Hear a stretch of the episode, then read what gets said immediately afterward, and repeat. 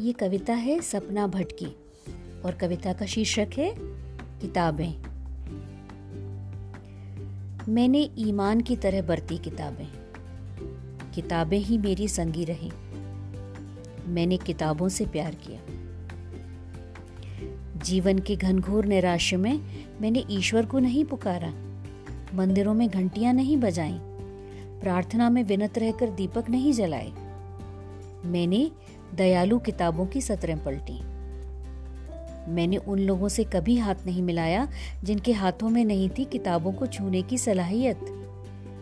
जिनके घरों में किताबें न थी, वे घर अजाने अदेखे ही रहे सदा। मैंने बाबा से ब्याह में मांगा, उनका वह बड़ा फौजी संदूक, जिस पर लिखा था Om Prakash one six two three pioneer company. नहीं नहीं स्त्रीधन रखने को नहीं। किताबें ही मेरा स्त्रीधन है। उन्हें रखने को आज भी मेरे पास अलमारी नहीं है। अलमारी खरीदने निकलते ही हमेशा मुझे दिखा बहु प्रतीक्षित किसी अनुपलब्ध किताब का नया संस्करण। मैंने किताबों से प्रणय किया। किताबों से लिपट कर रोई। किताबें ही मेरी राजदार रहीं। मेरे भीतर अस्थि रक्त मांस मज्जा नहीं। किताबों की सीली सी गंध है। किताबों की ही शुदा और प्यास भी। मैंने माँ से नहीं, किताबों से सीखी दुनियादारी।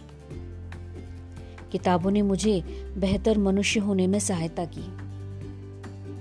मैंने अकेले चलते हुए काटे सबसे कठिन दिन। सबसे खराब मौसम गुजारे मैंने इनके सहारे। किताबें ही मेरे जीवन का सरमाया है। मेरे बाद मेरा सब कुछ बट जाएगा मेरे बच्चों में।